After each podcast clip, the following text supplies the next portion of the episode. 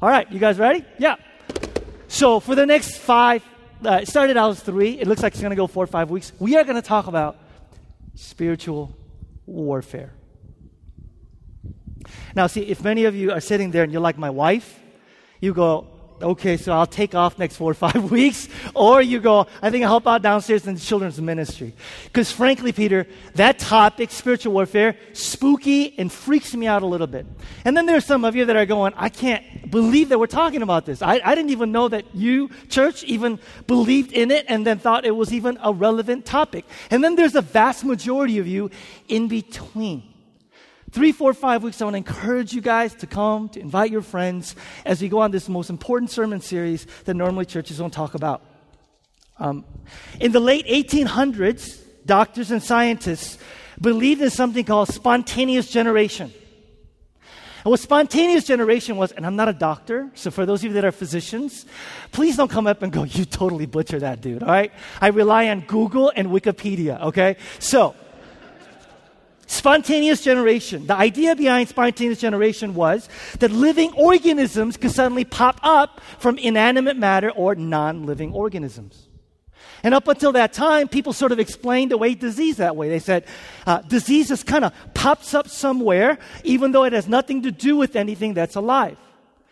Living organisms could pop out of non living, inanimate matter and disease. Then a guy named Louis Pasteur came along who, by the way, we coined the phrase pasteurization, according to Wikipedia. Um, and he said that actually, no, there's something called, and he developed this thing called the germ, the germ theory of disease. And what he said was, in the 1800s, the germ theory of disease said, living organisms just don't pop out of nowhere from inanimate matter, non-living organisms. Living organisms, microorganisms, and this was the key, microorganisms that are invisible to the human eye could actually travel through the air, land on food, land on people's skins. Instead of just popping up out of nowhere, disease germs actually reproduce from other living organisms. Pretty soon, the scientific community, the medical community, and other non scientific, non medical community, uh, I had a hard time sort of getting around this idea. And they said, look, stuff that we can't even see. You're telling us stuff that we can't even see. It's just floating through the air, and it randomly sort of lands on food, and if you eat it, you get sick. It lands on people's skin, and it actually is transferred via touch, and, and it could potentially wipe out entire cities. To which Louis Pasteur said, absolutely. What was a theory in the 1800s is no longer a theory. That's why you and I carry one of these hand sanitizers, yes? Yes. What was once a theory is no longer a theory because we actually believe that there are these things called germs, living organisms, that's invisible to the human. Now, if you're sitting there going, but dude, you could totally look through a microscope, just, just hang in there for a moment, okay? We'll, we'll get to that.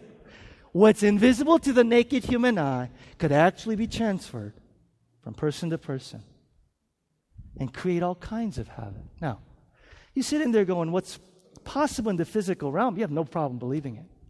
But the rub comes when we see what the Bible says. And the Bible says what's true in the physical realm actually is also true in the spiritual realm.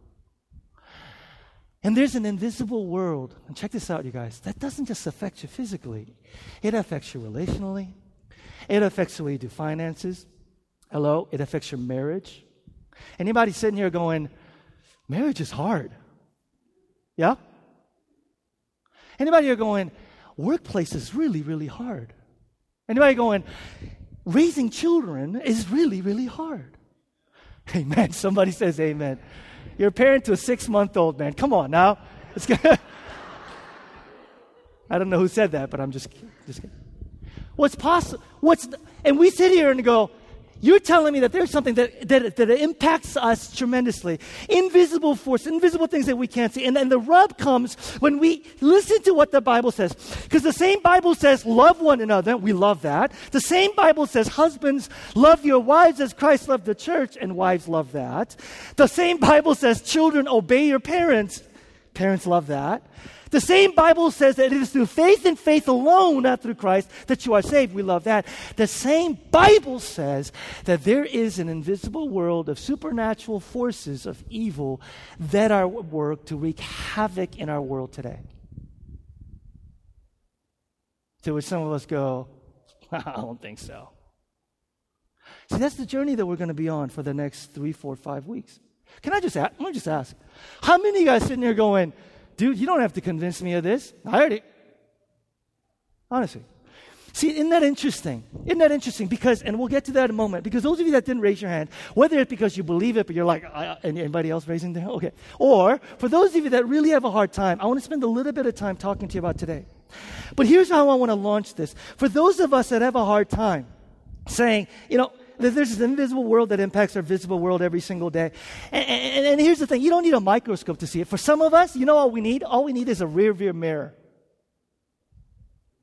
Because how many of us are sitting here this morning and we're going, you know, there was a time in my life where it's like I was in a fog. It's like I made decisions and made choices in my life that I didn't think was going to produce a habit that would become addiction and have me bound for years. Anybody? Anybody? How many are sitting here going, you know, I made that decision critically months ago or years ago that is still reaping the consequences? Anybody? How many of us sitting here going, we're looking at a rearview mirror going, there was a time in my life when I said did things that were totally contrary to what I absolutely believed. And if somebody had told me thereafter, did you mean to do that? We sat there and go, no! What happened? I don't know. It's like something overcame. Some of us, it's not a rear view mirror. All you need is a mirror because you're in it right now. Some of you are in a situation right now, you're going, everything that I'm doing right now is completely and utterly contrary to and goes against everything that I believe. And yet, I can't stop it. Some of us are on the other side where we're looking at other people who are making decisions, doing things as if they're just utterly, utterly in confusion violating every principle that they believe about what is right or wrong. There is an invisible world, the Bible says. And how about this, you guys? We don't even look back. His, let's look back historically as a culture. I was just watching a, a documentary on the History Channel about the Holocaust. And they were interviewing people, soldiers, who were part of that. And it was amazing to hear some of the testimony. And they said this they said, looking back now, the atrocities that were committed, I can't explain it.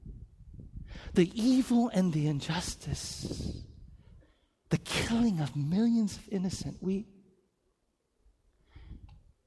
historically, culturally, personally, we look at our world today and go, is all there is, all that is able to see? The Bible doesn't have the problem of saying there's an invisible world that has a direct impact in our physical world.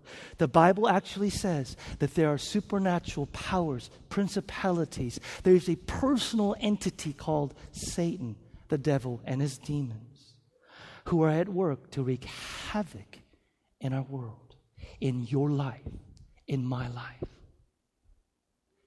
And this journey is going to be uh, to me, one of the most critical sermon series. Because even for those of us that raise our hands and go, yep, you don't have to convince me, we go, what do we do about that? How do we live? Bibles to, uh, open your Bibles to Ephesians chapter 6. Ephesians chapter 6, we're going to start uh, on verse 10. And I'm just going to read 10 to, uh, verses 10 through 18. And today, I'm not going to answer every question, obviously. If anything, if I do my job, you'll have more questions than when you came in. I want to lay broad uh, uh, uh, broad foundation and some broad strokes, paint some broad strokes, so that you get some key principles or key things that we'll delve in and dig deeper in the upcoming weeks. Ephesians chapter 6, verse 10. Bruce, Bruce, where are you? Bruce Robertson? Hello. Um, remember how you were saying you're going to make like a cup holder or a water holder for the pulpit? Will you do that for me? That's how I'm using this, okay? Thank you. Finally, be strong in the Lord and in his mighty power. Put on the full armor of God so that you can take your stand against the devil's schemes. Those of you that are King James Version, it says the devil's wiles. Devil is a wily creature.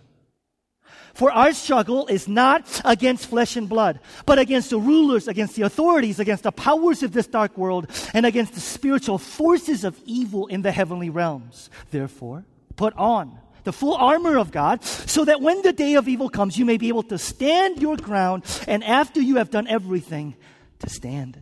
Stand firm then with the belt of truth buckled around your waist, with the breastplate of righteousness in place, and with your feet fitted with the readiness that comes from the gospel of peace. In addition to all this, take up the shield of faith with which you can extinguish all the flaming arrows of the evil one. Take the helmet of salvation and the sword of the Spirit, which is the word of God and pray in the Spirit on all occasions with all kinds of prayers and requests. With this in mind, be alert and always keep on praying for all the saints. Chapter 1 in Ephesians. Paul basically says that the world is in disarray world is falling apart. And God has begun this process of restoring and renewing the entire world. Chapters 2 and 3 of Ephesians, Paul says, this is how that kingdom power that restores and renews all things comes into our lives as we place our faith in Jesus Christ and his work of redemption on the cross and in his resurrection. Then chapters 4, 5, and 6 of Ephesians, Paul says, if then that is true, then this is how you ought to live. This is how you ought to conduct your Christian lives. And he gives very practical principles of how to do that. But interestingly, as he comes down to chapter 6, he doesn't say, now this is how you live. Sincerely, your friend Paul. He says, finally. And essentially, what Paul is saying is this until, until you understand the context in which you're building your Christian life, until you understand the context in which you are trying to live out chapters 4, 5, and 6 of Ephesians, you are going to get defeated. It's like somebody telling you to go and build a fort in a certain place. And as you go build a fort, the guy tells you, and oh, by the way, as you're building the fort, you're going to be in enemy territory and people are going to shoot you. Important safety tip Thank you. So as you're building the fort with that advice and admission, you're building the fort differently. Knowing that there is somebody who's going to do everything possible to make sure that you don't build that fort. And literally what Paul is saying is this. Marriage, here's a beautiful thing about a husband and wives that work together. We read that and go, that's so beautiful. And then he says, your marriage is under attack by somebody who's wanting to destroy that thing. And until you understand the context in which that is the case, you have no chance. Are you hearing what I'm saying? Paul says that as you go now to build your Christian life, as you work towards it in the home, in your workplaces, in your personal relationship with the Lord, you are the target of powers and principalities who is out to destroy you and what you're about to build. Understand the context and the climate in which you're working. God has created you and I for the best. And God has created you and I to glorify Him and honor Him all that you do. And enemy, Satan is at work at every single second moment of our lives to make sure that he gyps and robs us out of the best that God has for us. And to make your life and my life in living it for Jesus utterly difficult. Finally. And then what does Paul say? Be strong in the Lord and in his mighty power. And we'll come back to in a moment. Put on the full armor of God so that you can take your stand against the devil's schemes. For our struggle is not against flesh and blood. Here's the big major principle that we're going to hammer at over and over again. First, real Christianity is a fight. Say this with me. Ready? Real Christianity is a fight. That word struggle, I love that word. Do you know what it pictures? Imagine Roman soldiers who are in, in, in, in battle and fighting. And, and, this is the point where the, where the sword is gone, the shield is gone, the helmet has come off, and they're literally with bare hands on the ground.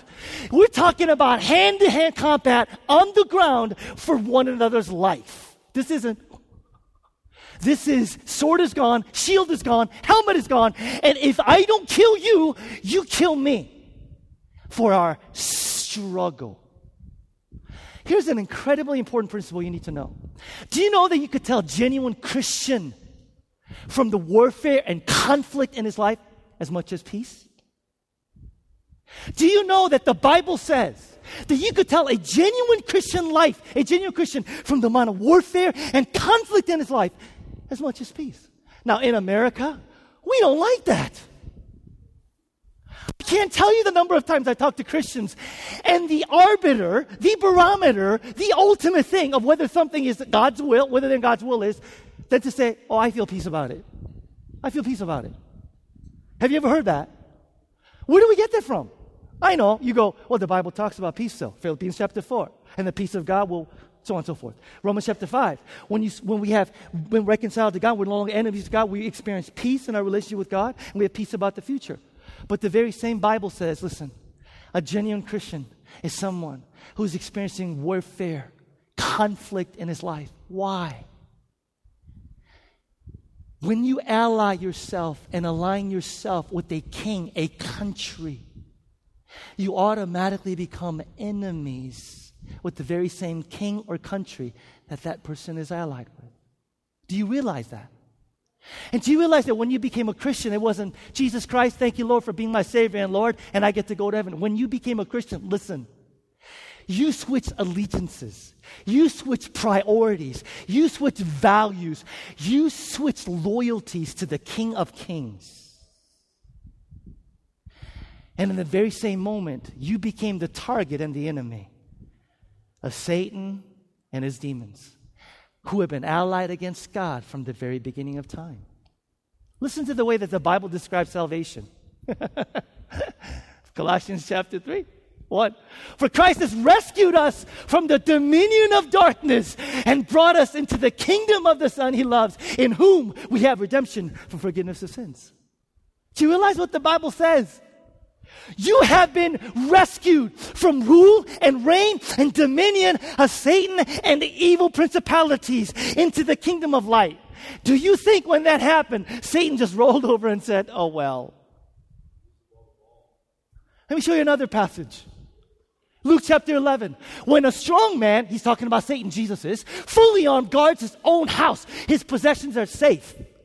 But when someone stronger, Jesus, attacks and overpowers him. He takes away the armor in which the man trusted and divides up the spoils. This is what happened when you became a Christian. You switched allegiances, loyalties, lordship, kingship, priorities. And when that happened, Satan didn't roll over and go, oh well. C.S. Lewis said that there's not a square inch of the universe that's not claimed by God or counterclaimed by Satan. You, my friend, are not standing on neutral ground.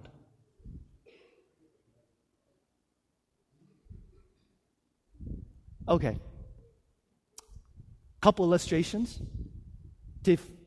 Uh, when you're alive and you're alert to the danger around you, the only reaction is a violent one. Do you know what I mean? If you're in a burning house and the house is burning down, and your response is, oh, It's getting warm in here. You're not alert to the situation. You're not awake to the situation. If the house is burning down, your life is in danger. There's a violent response running, scrambling, screaming, yelling, kicking. Get me out of here. One other illustration. We dedicated babies today. I've been at the birth of three of my children. Have you ever been? Have you ever been in a place where someone's giving birth? I thought I was to pass out the first time, man. Do you know how chaotic the scene is? When it's time for the baby to be born, it's everybody's pros, all the nurses. Well, maybe I, I was the only one that was, in, you know, elderly, like lost it almost. But when the baby is being born, everybody's there. Accent, da da da. Wife is pushing. I'm going, Jenny, it's okay. She's going, shut up. It's not supporting. Pray for me, so on and so forth. But interesting that when the baby is born, and that that baby tries to take breath for the first time outside the mother's womb, Listen, when a baby comes out and the baby's just like, people don't sit there and go, what a laid back baby. Sweet temperament. The nurses take the baby and they spank, they shake, they do all kinds of things. Why? The baby who is alive, trying to take the first breath, is ah! And we go, that's normal. That's natural. Do you know that the sign that you're spiritually alive, the sign that you're spiritually alive, there's a sense of a violent reaction, alertness, spiritual exertion to what's going on. Let me show you another passage that Jesus talked about. I'm just laying the groundwork, laying the groundwork. Matthew 11. And from the days of John the Baptist until present time, the kingdom of heaven has endured violent assault, and violent men seize it, that's the kingdom, by force as a precious prize. A share in the heavenly kingdom is sought, listen, with most ardent zeal and intense exertion. Christian life, ardent zeal and intense exertion. Is that you?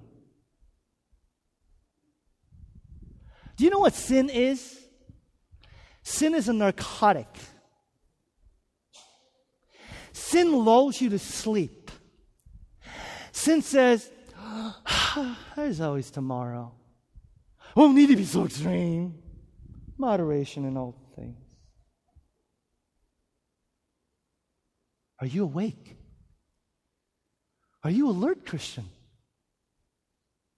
Are you awake? Can I bring it down, really down to home where it convicts me? Do you remember when you first became a Christian? Do you remember how much that sin, that habit bothered you? Do you remember that? Do you remember that? No, I'd say yes, yes. Do you remember that? Do you remember the fight that was there? Do you remember the fight? You got up, everyone like, oh, that bothers me. I don't want to do that. I don't want to be like that. I'm a child of God. I'm a born again follower of Jesus for crying out loud. And the exertion and the intensity. Let me ask you something. How are you doing with that now?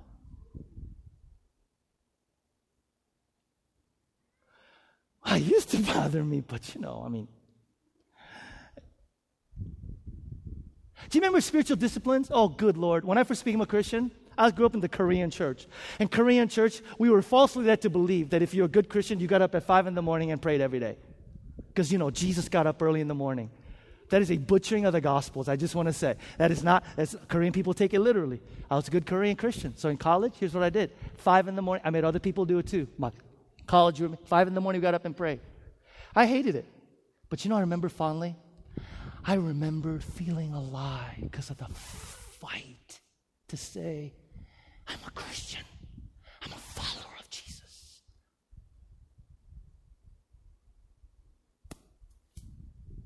How are you doing?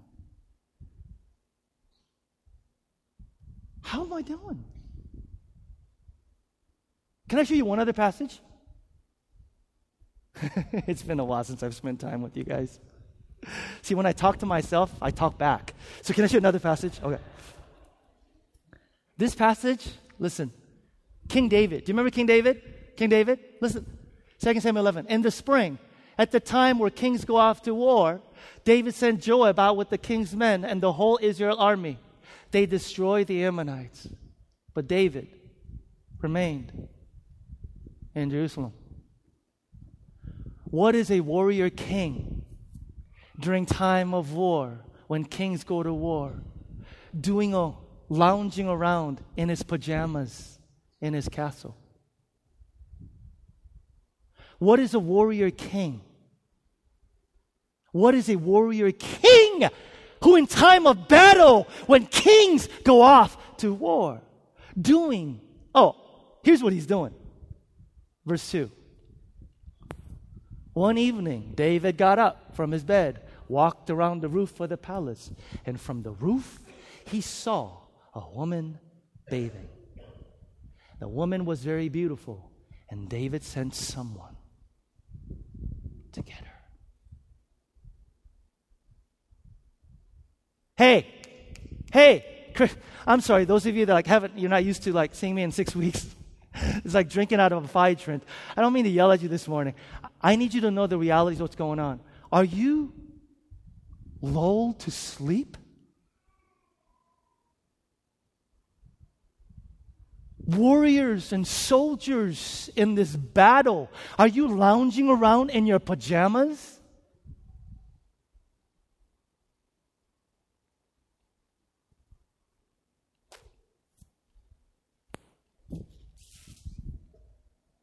Christianity. Genuine, real Christianity is a fight.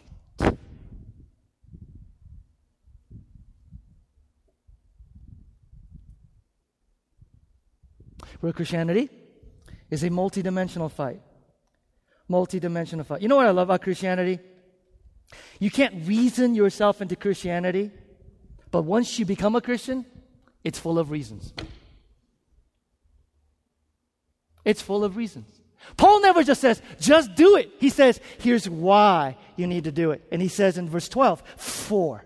He gives an explanation for why. He says, for our struggle is not against flesh and blood, but against the rulers, against the authorities, against the powers of this dark world, and against the spiritual forces of evil in the heavenly realms.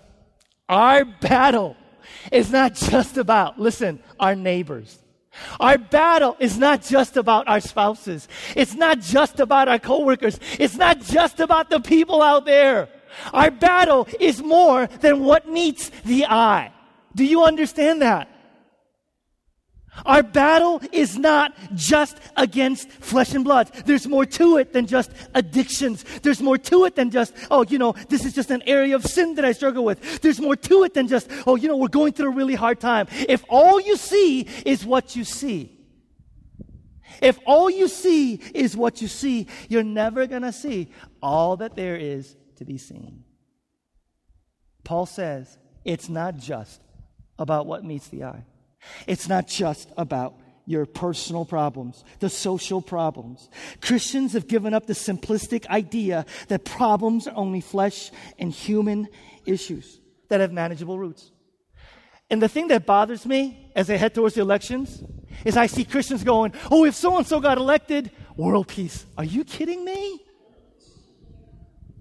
How naive and simplistic can we be? Church, our world says, here's how we fix things education. Here's how we fix things better families. Here's how we fix things more programs. Here's how we fix things. And the list goes on and on. And they all have one thing in common. They all look at the world and go, flesh and blood, human, manageable roots. The Bible says, you're naive.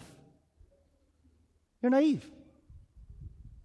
You can't look at problems and go, there's merely human solutions because they're manageable roots. If all you see is what you see, you'll never see all that there is to be seen.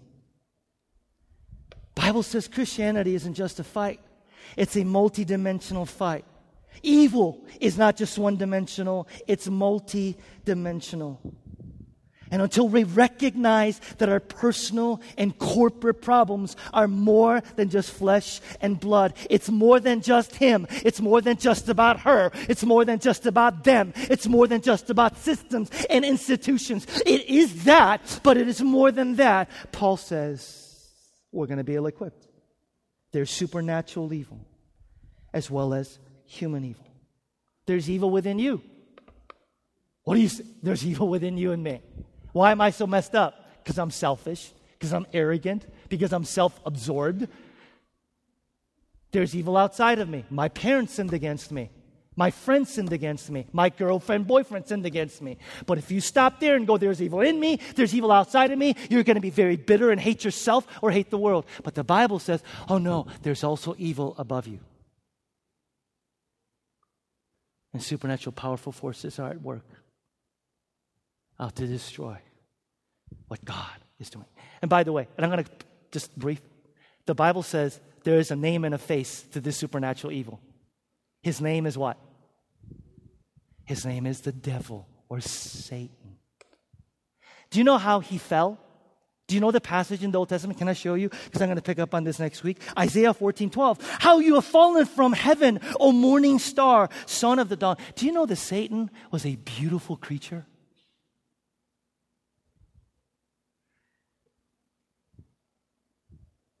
You have been cast down to earth. You who once laid low the nations. You said in your heart, pay attention, I will ascend to heaven. I will raise my throne above the stars of God. I will sit enthroned on the mount of assembly, on the utmost heights of the sacred mountain. I will ascend above the tops of the clouds. I will make myself like the Most High. Do you know what Satan's sin was? I will ascend. I will exalt myself. As a result, he descended and fell. Jesus Christ, I will what? Descend. I will humble myself. As a result, he was exalted. The sin of Satan that's imprinted in our DNA is I want to be my own God. I want to be independent. Nobody tells me what to do. Leave the heck alone. Sin of Satan. We are children of that DNA. This is the reason why some of you, I'm sorry, you're, you're, here for the first time, you're going, man, he's kind of mean. Sounds angry. I'm not angry, I'm just passionate. For those of you that are here, uh, I'm telling you this. Your greatest obstacle to become a Christian, it may be intellectual, but it is your unwillingness to not be your own God and control your own life. That is the sin that hinders all of us. I'm going to be my own God. Nobody tells me what to do, not even God. And then Jesus says this in Luke 10 18. He replied, I saw Satan fall like lightning from heaven.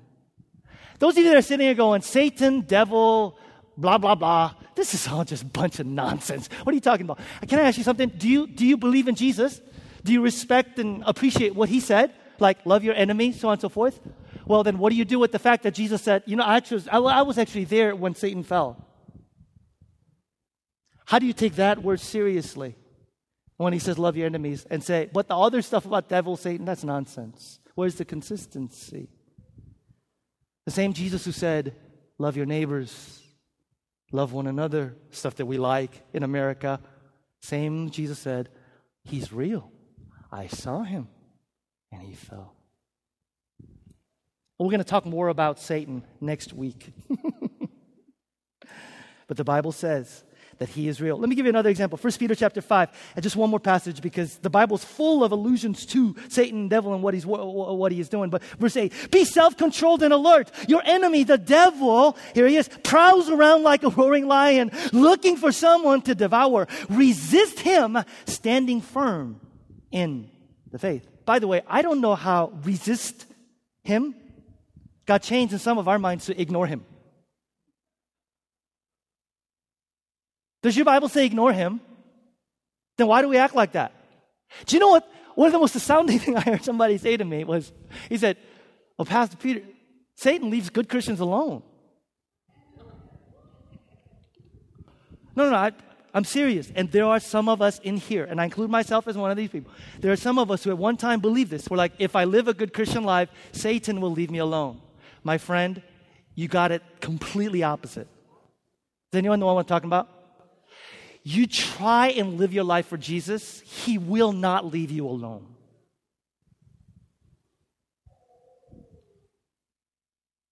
Warfare and battle, for those of you that are going, I don't believe you. Okay, when you go home today, do this. For the next month, I'm going to get up every day and I'm going to spend 15 to 20 minutes in scripture and in prayer. Talk back to me in a month and see what happens. Okay? I'm serious. Go home today and go, next month, this is what I'm going to do. Come back in a month and let me know how it went. I could almost guarantee you, I know what it's going to be like. Some of you sitting here, um, and I just want to talk to you for a moment. And again, even if there's like three, four people who are still sitting and going, you know what? Uh, I, I, I, don't know. I don't know if I believe this, Peter. I, I just want to say, just give me a couple minutes, and then we need to move on. See, the reality is we do have trouble with this in the West. Not it, not in other cultures, but we do. Supernatural, miraculous, Satan, angels, demons, so on and so forth. And for many of us in the West, we think that everything is a natural cause, and so everything is a scientific explanation. Crime, violence, racism, wars, natural causes, bad psychological factors, bad family, bad environment. Fix those things, we can fix everything. But can I just can I just talk to you for a moment? Um, because you're, I'm sure you're very bright and very smart, and you're sitting there and you're going. As soon as I said I believe in Satan, demon, devil, you probably thought you sound like an intelligent dude. You really believe that? All of us have an, ex- has an explanation, what I call worldview of how we explain things. And I'm sure, I'm sure, I don't want to belittle this, you have a natural explanation for how one race of people could eliminate millions of other race of people through via psychological, environmental, social factors. But can I just, when you look at stuff like ethnic cleansing, what happened in Rwanda, what's happening now in Darfur, where people are cutting off children's hands and feet. When you look at what happened in Denver recently, where a dude, and listen, this is the thing, this is a great thing to me. This isn't like he walked in on like someone cheating on his wife or him, his wife cheating on, and just lost it and decided. This is he, for days, weeks, and months, just carefully planned. The whole time thinking, this is a good idea. And oh, by the way, uh, he does the same thing in his apartment. He wires his apartment with bombs for weeks and months so that there's more destruction. Don't you sometimes look at that and go, that's just pure evil? Don't you sometimes, I'm talking to just two, three of you that are like Satan, don't you sometimes just go, child pornography? I'm a parent of three kids, and I have random thoughts of killing people when I think about things like child pornography. And that's an industry? And you're going to sit there and tell me that you have a scientific, rational explanation for why these things happen. The Bible says there is supernatural evil and that are at work, yes, sometimes through human beings who fall. But you and I are naive. If we sit here today and go, stuff like that, maybe else, not. The Bible says that Satan's primary aim is deception. And if he can get you sitting morning, this morning going, that's a bunch of nonsense, he's going, I got them exactly where I want them. I want to talk more about this in the upcoming weeks as we think about who he is and what he is. Paul says in 2 Corinthians 2:11, we are not unaware of his schemes, meaning we are not going to be unprepared for the battle because we know what he's about. We know the way he works. And the way he works and the way he goes about. Listen, if you're sitting here, you're going, demon Satan, and you think of a dude with a pitchfork and a red jumpsuit, he's going, I got him exactly where I want him. If you sit here and you caricature Satan, demon's going, pitchfork with a tail and a red jumpsuit. Satan's going, they are exactly where I want them to be. But we are not, Paul says, unaware of his schemes. The way he comes, he says, it'd be good to sleep with him. Sure. God created sex. It's wonderful. You'll feel great. Satan doesn't come and go, yeah, sleep with him, and on November 3rd, you're going to break up with him, or he's going to break up with you, and he's going to shatter your heart. So go ahead. He says, oh, that seems beautiful. He takes good things that God has created, twists it, and says, go ahead. See, I'm going to talk more about this in a couple weeks. Do you know what Satan does? He is so. He goes, Go ahead. Go ahead. You're a Christian. God will forgive you. As soon as you do it, he says what? God will never forgive that. He says, Go ahead. Or you could stop anytime. It's just everybody's doing it. As soon as you get in, turns around and goes, You'll never get out. Not pitchfork tail, red jumpsuit. Wow. Lies. Can I do one more? Can I do one more? Can I do one more? His lies and deception. He comes and goes. He comes and says this. He goes, uh, Good Christians don't struggle with that. Good Christians, you, you must be a terrible Christian if you struggle. Are you even a Christian? And you look back and you go, What? What? You know what we do? We're like, do, do, do, do, do, do. I must not be a good. Do, do. That's what we do. It gets me so mad because I did the same thing. He says, get in. I get in. And then he goes, you'll never get out. I go, you're right. I'll never get out. Instead of going, you're a liar. You're a murderer. Get the heck away from me. We go, he's right. Does anybody know what I'm talking about? Yes, I know. See, we all dare.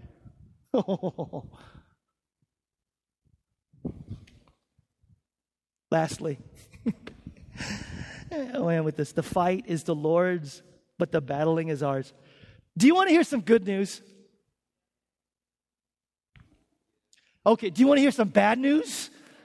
Because this isn't, there's good news and bad news. There's only good news. Good news. You ready? Good news? Satan is a defeated foe. Now, for some of us, they're like, nah, Satan is a defeated foe. It is ridiculous that Christians are afraid of Satan. It should be the other way around. Satan is terrified of Christians. Do you know why? Do you know what happened on this? When Jesus Christ died and rose from the dead, when Jesus Christ died and rose from the dead, he defeated Satan, sin, and evil once and for all. He doesn't have power and authority over you. If he could get you to believe that he does, then he does. But he doesn't. You want another good news? We don't fight for victory like I gotta win, I gotta win. We fight from victory. Victory has been won. Victory has been achieved. It's done. It's done. We're going, well, we need more. We need more things. Ephesians 1, we have every spiritual blessing. Spirit of God lives inside of us in the person of the Holy Spirit. God has given everything we need to live a life of godliness. And we sit there and go, I need more. He's a defeated foe. So if you're sitting here for the next 30 minutes going, he's scaring me. Why is he? I want you to know the attitude we have towards Satan is dude, I, I don't, by the way, in an age in which everybody goes, God could be a woman, a it, a she, and a he. You notice? Nobody says it about the devil. No, the devil is always a he. Thank you very much. I don't know what that's about. Why is that? Why is that? Why is that? Ladies, why is that? I don't get it. We got to be fair. If you want to see God as a she and a it, devil, no, no, no, devil's a he. Devil's a he. That's, that's the way it works. Here's the balance, though. You ready? Let me put it the last principle. The fight is the Lord's, but the battling is ours. What do I mean? What do I mean? The Bible says the victory that Christ has won and the resources that Christ has given us, you and I, here's the operative word, need to appropriate it. Knowing that Satan is defeated and there will come a day when he's going to be bound in eternity. The Bible says in the lake of fire forever. And the way that the Christian life is, is not God goes, I've given you everything, and oh, by the way, let me do it for you. The Bible says, work out your salvation with fear and trembling. I can do all things through him who strengthens me. And on and on and on. The fight is the Lord's, but the battling is ours. You say, why does God do that? Let me end with an imagery, metaphor, analogy, we'll be done. You're part of a squadron. And you're fighting the enemy. And the general comes to you and says, All right, troops, here's what we're going to do. Enemies over there, here's what we're going to do. On my command, when I say charge, I need you all to get up and charge. When you do, when you do charge, there's going to come superior, unchallenged, unlimited air power over you, around you, beside you, behind you. All right? Got it? Go! To which most of us go. I have a better idea. How about you take that superior air power and go before me? Do you think I to see somebody jumping around, waving white flags, then we'll get up? And the general goes, No, no, no, that's not how it works. If you don't charge, they will not come out. We need you to charge. And as you do, as you do, remember, fill your mind with revel in, cherish, dwell on the magnificence of what is available in you and for you. But it will not come unless you charge. Do you know what Bible's saying? You experience the power of God as you step out. Did you hear what I said? Does it make any sense to go, God, Prove to me that you're trustworthy. then I'll trust you. That's what we do. But how do you experience his trustworthiness if you do not trust him? Many of us sitting here this morning, and our Christian lives, I'll just be frank, my Christian life, your Christian life, it's frankly lame. It's weak. Why? Comfort, security, convenience, aversion to risk is what describes all of us. And we are like that soldier in the fort. And the generals come and said, You want to experience the power, this incredible power that is available for you. Yes, God. Then charge and step out in faith. We go, No, no, no. You do your thing. Then I'll charge. It's scary trusting you. I know. It's scary putting my faith in you. I know. It's scary going on a ledge, God, and giving my all. I know. But, child, unless you step out in faith, you will never experience my faithfulness.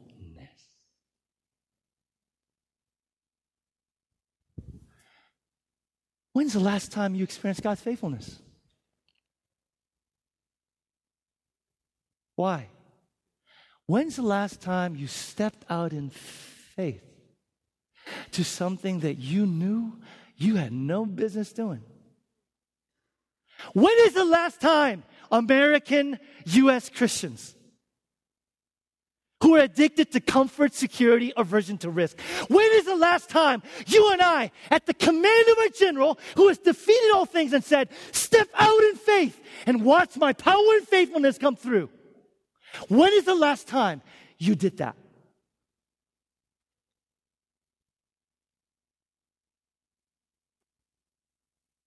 Are you sitting here today going, Show me you're faithful, then I'll place my faith in you? God says, It doesn't work that way. Show me you're trustworthy, then I'll trust you. It does. Because you know why? If you do that, it is He's being strong in His might and power, and not be strong in His might. How are you doing? How am I doing? How are we doing as a church? Do you know why God does that? we had moms here today carrying their babies. All the moms and dads, too, they're sitting there going, At some point, I want to put this child down. Moms, amen? And so I want to put this child down. Why? You don't see moms carrying a 16 year old. That's just weird. To the mom, carries a child, and there comes a time eight months, nine months, 10 months. In the case of our daughter, almost two, you know, where she says, I think I want to walk now. So we put the child down. What does the child do? I'll tell you exactly what the child does because you've been there with God and I've been there with God. the child's going, Where's mom? Where's dad? Somebody, somebody. I feel all alone. Somebody care, care. That's how you feel right now. You sit there, you're going, Where, God, where are you? God, where? Will somebody, will somebody make sure and catch when I, if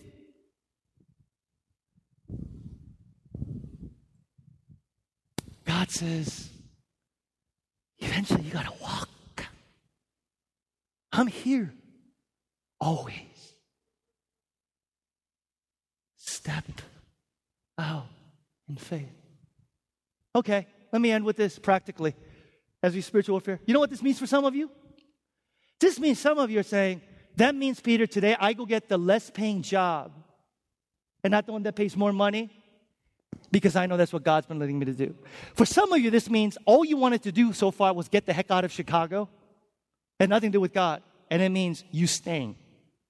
For some of you, it means breaking up with him or her, and you're going, God, this might be the only, there goes the chain. I don't know. And it's saying, I trust you. You're faithful. Some of you, it means this. You've been sitting there going, Peter, I've been so burned out in ministry, burned out in other churches. I don't want to get involved because I don't want to be hurt. Step out. Time to step out. Time to step out. What does it mean for you this morning? Child of God, for crying out loud. To know that the person that did that for you and me and rose from the dead is saying, I am with you, I am for you. Aren't you ready? God, we come this morning. And Lord, this is going to be a, an intense journey, an intense journey. Um, And for many of us, Lord, uh, I include myself, God, the beginning journey is just being alert and awake to the realities of the warfare that is engaged all around us.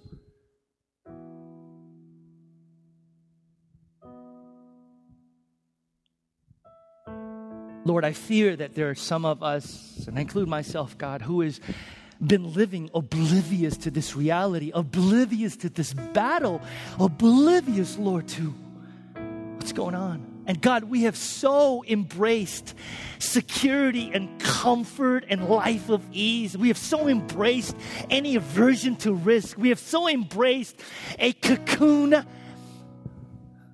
mentality. We are that soldier. We are King David, God, lounging around in our pajamas while there is a war, a battle for the very souls of men and women being waged in our workplaces, in our homes, in our neighborhoods.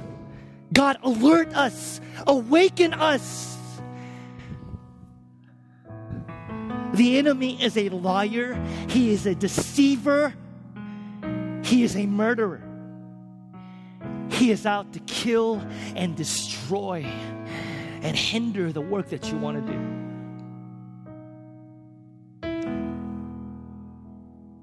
God, I pray that as we leave this place here, you would show me, you would show us what it means to step out in faith, to encounter and experience the power of God.